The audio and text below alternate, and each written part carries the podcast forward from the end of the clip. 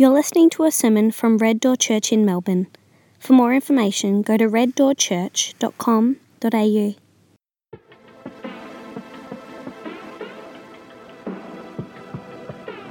Romans chapter 5 Faith brings joy. Therefore, since we have been made right in God's sight by faith, we have peace with God because of what Jesus Christ our Lord has done for us. Because of our faith, Christ has brought us into this place of undeserved privilege where we now stand, and we confidently and joyfully look forward to sharing God's glory. We can rejoice too when we run into problems and trials, for we know that they help us develop endurance. And endurance develops strength of character, and character strengthens our confident hope of salvation.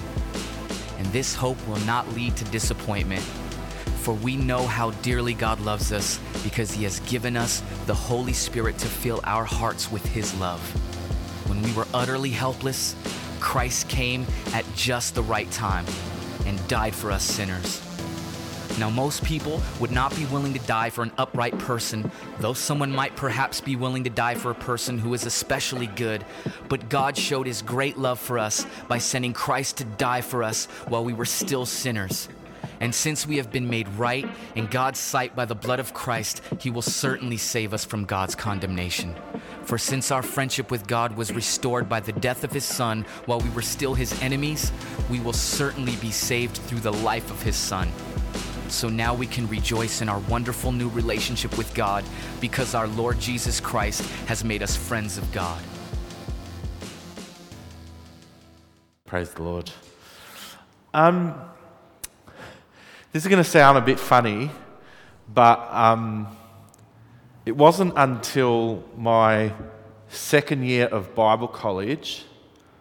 Uh, by that stage, I had been a Christian for about eight years, and uh, I was, you know, really involved in the church. Uh, I'd led Bible study groups and had left my career as an architect to study at Bible college to potentially train as a, um, as a full time minister of, of the Word. It wasn't until my second year, eight years as a Christian, that I realised that God loved me.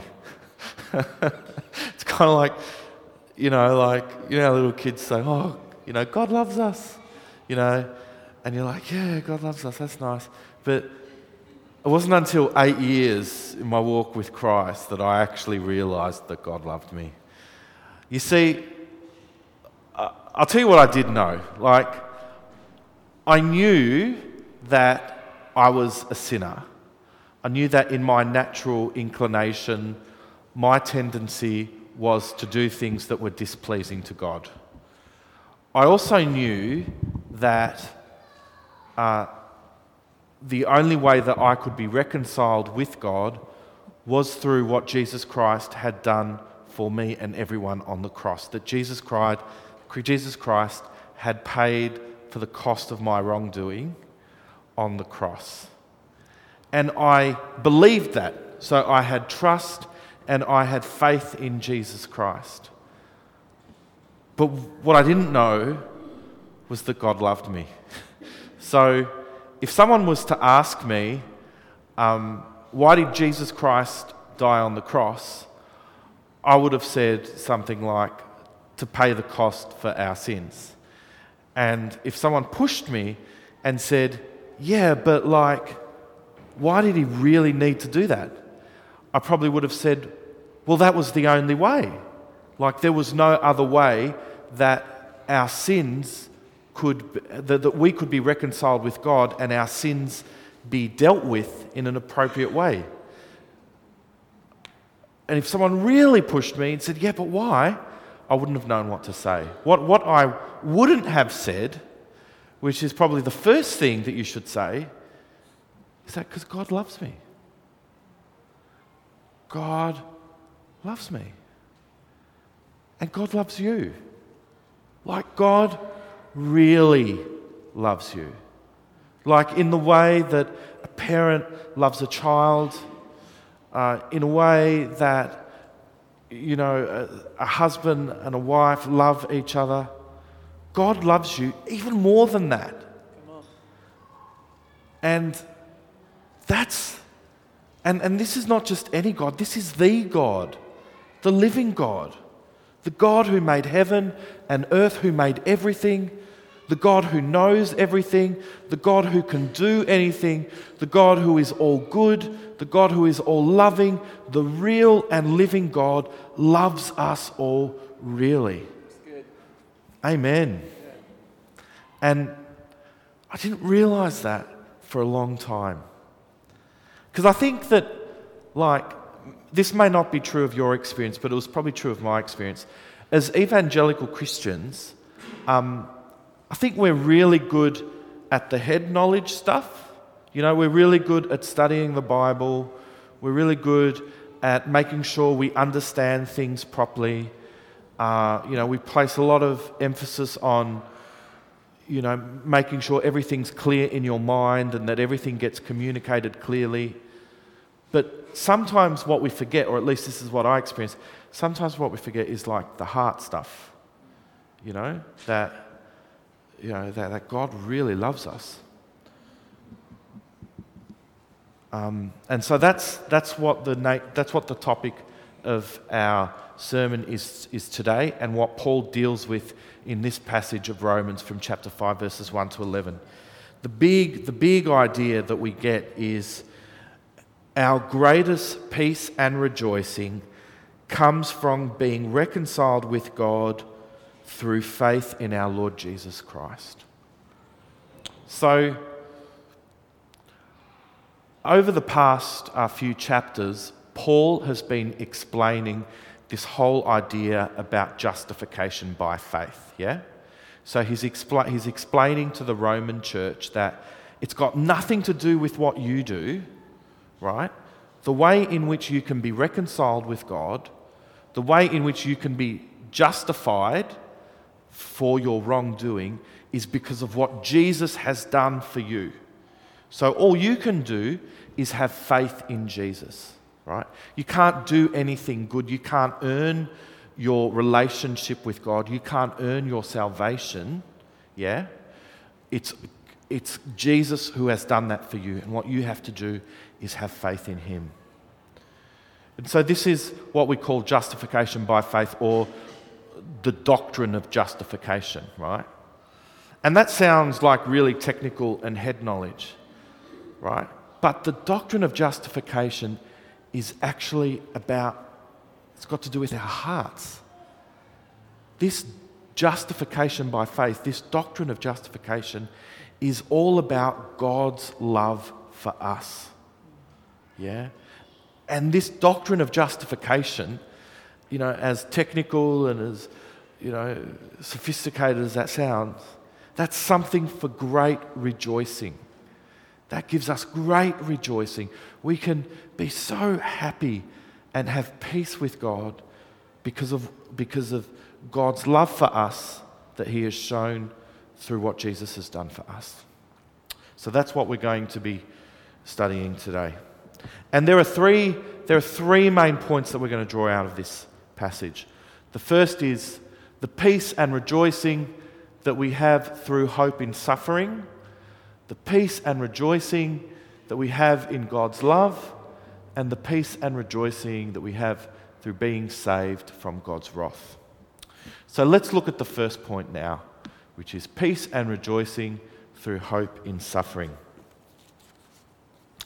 This is what, um, this is what the uh, Apostle Paul writes. Just get the right page. There we go.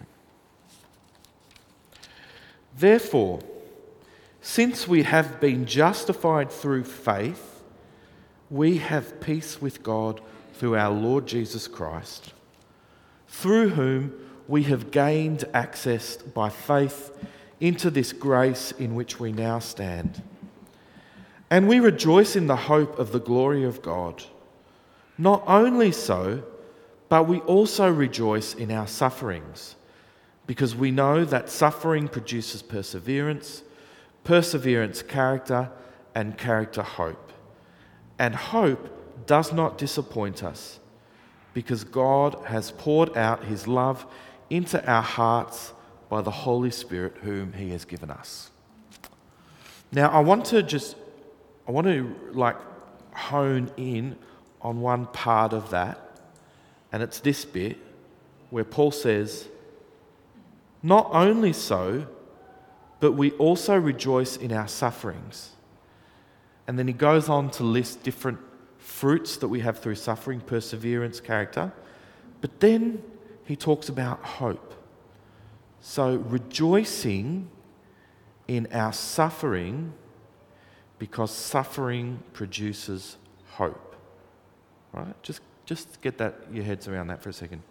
Rejoicing in our sufferings because sufferings produces hope.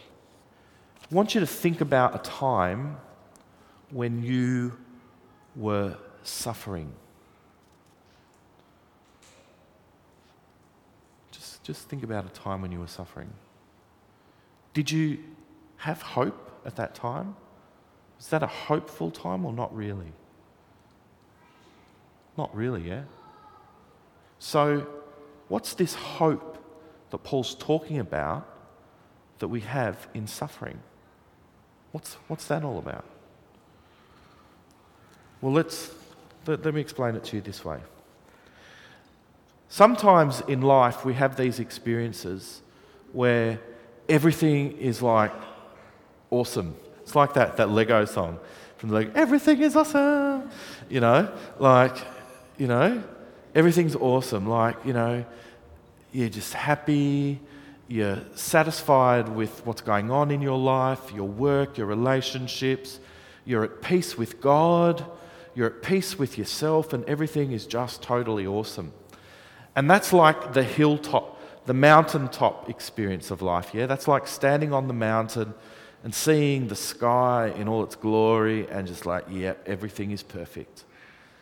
Then you have these valley experiences, and that's like the opposite.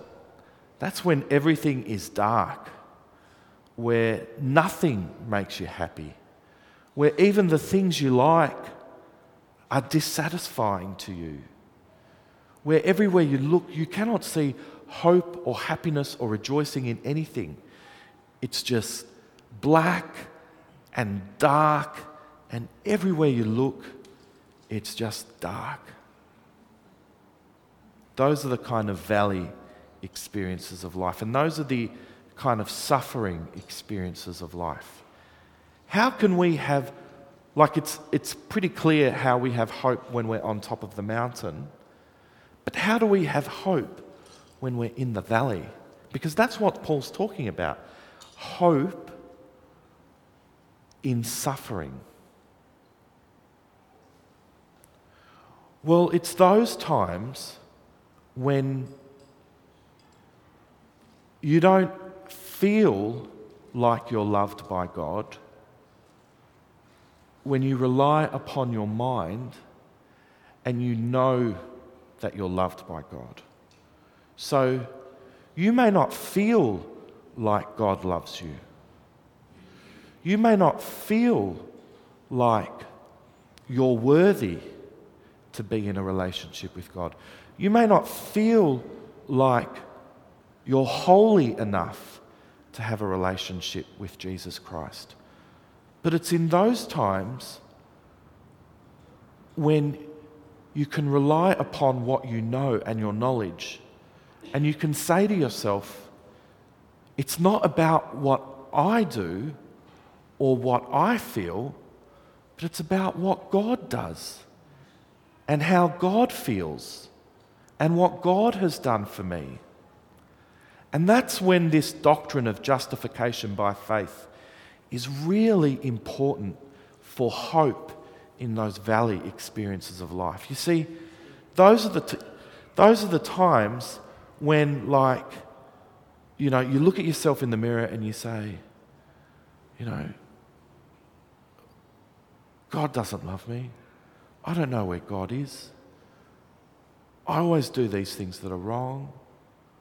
You know, I'm not worthy to be in this relationship with God. But that's when we can say to ourselves, hey, I may not feel that God loves me, but I know that God loves me with my mind. I know because of what Jesus has done for us. It's got nothing to do with what I do, but what Jesus has done. You see, I may not know that, you know, I may not feel it, but I know in my mind that Jesus, that God loves me. And it's got nothing to do with what I do or how I feel, but what God has done for me. So that's our first take home point. You might, you might be a person who, even today, is having like one of these valley experiences in your life. You may be feeling like, I don't know if God loves me, I'm not holy enough, I'm not worthy. How can I possibly have this relationship with God? Well, I just want to remind you today that it's got nothing to do with what you do, it's got nothing to do with how you feel, but it's got everything to do with what God does and how God feels. And you can know that God loves you, even if you can't feel God's love, because God has demonstrated his love for you through what Jesus Christ has done on the cross.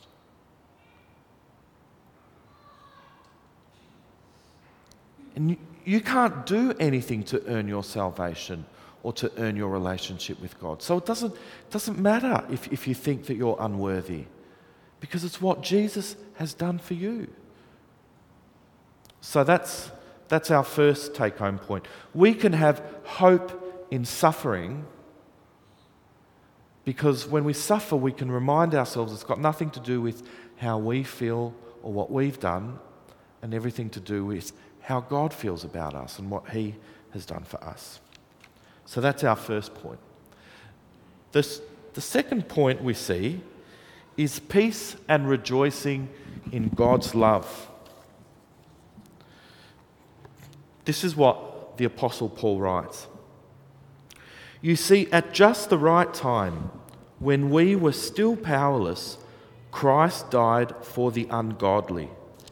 Very rarely will anyone die for a righteous man Though for a good man, someone might possibly dare to die. But God demonstrates his own love for us in this. While we were still sinners, Christ died for us. While we were still sinners, Christ died for us. One of the Bible commentators that I read says had this really interesting point. He said, Some people think that Jesus Christ died on the cross so that God could love people. Yeah? Jesus Christ died on the cross so that God could deal with our sins and then he could love us. Yeah? But that's not what we read here. God loved us while we were still sinners. When we were still far away, God loved us. Yeah? Isn't that amazing? It doesn't matter who you are, it doesn't matter what you've done, it doesn't matter how bad the things you have done are. God still loves you.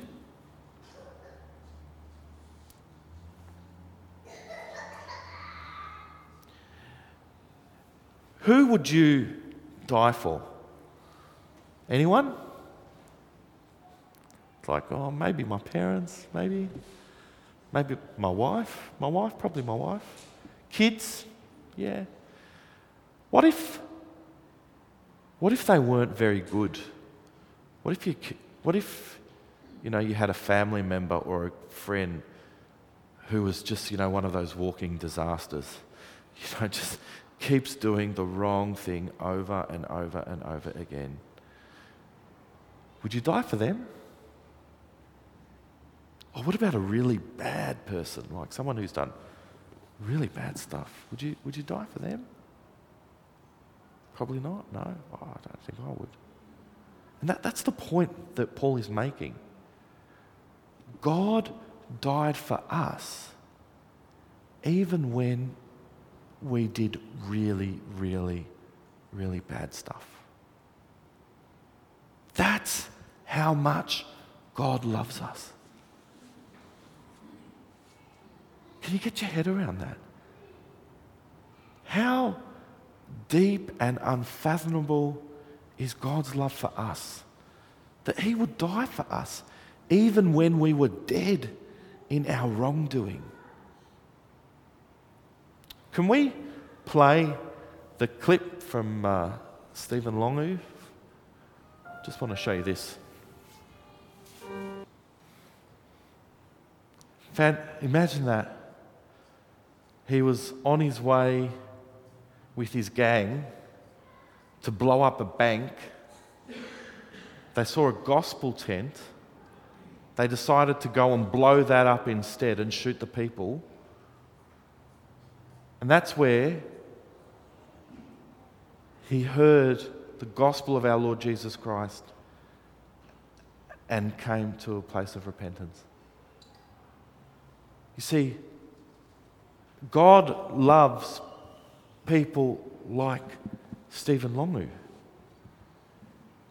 You know, people who are so angry at the world that all they want to do is violence and destruction.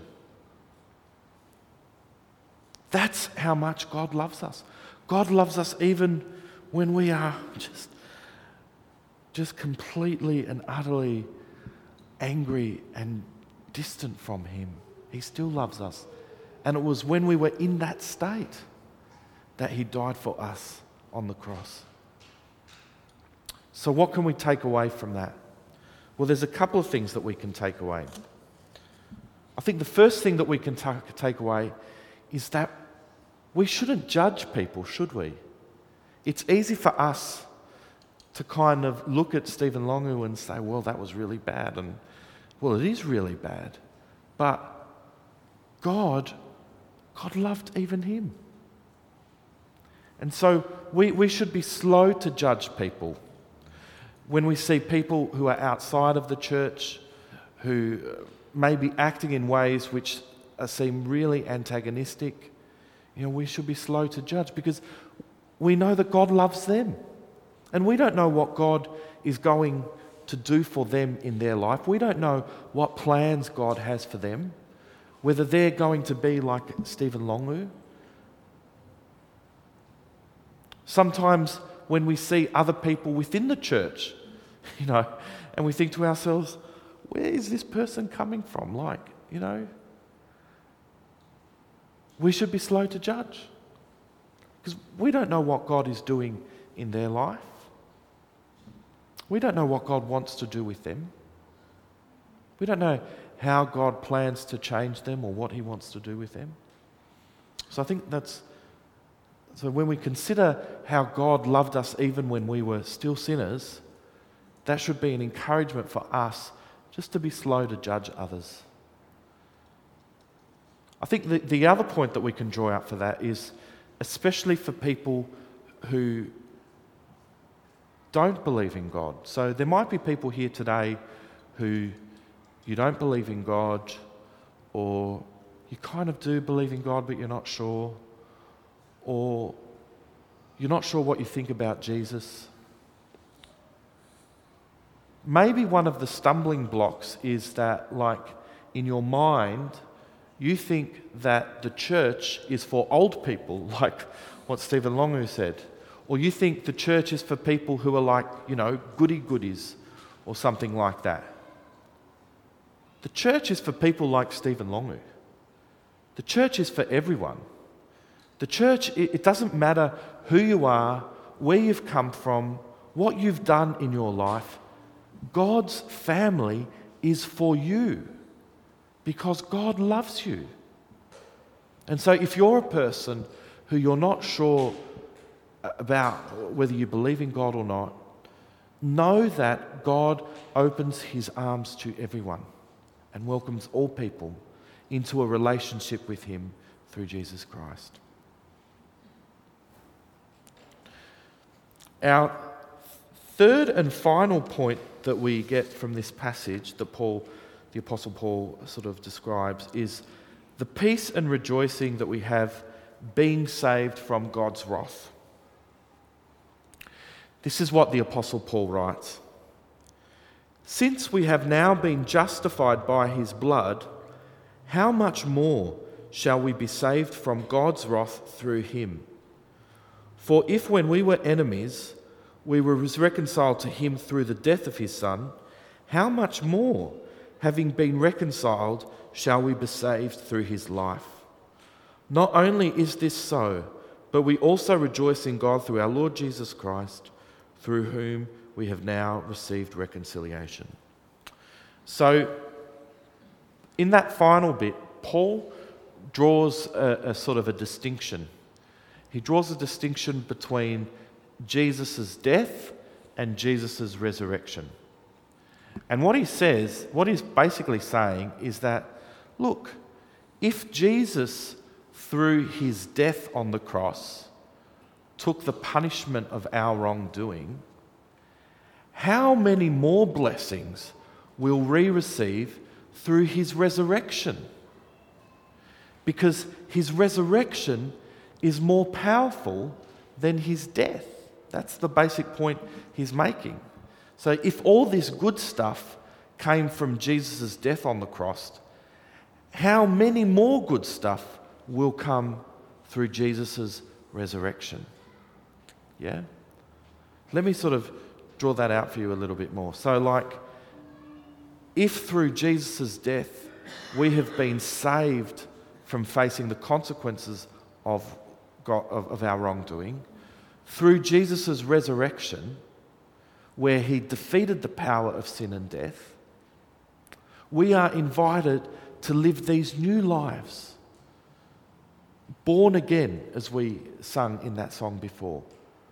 Lives that have been rejuvenated. Lives that are, you know, back from the dead. Let me draw that out for you in, in, in a little analogy. Imagine in your mind a tree, a fruit tree, yeah? Imagine a fruit tree in an orchard, okay? And this fruit tree has, um, has a disease. And the disease causes this fruit tree to dry up. And so over time, this fruit tree starts to wither and dry up because of its disease.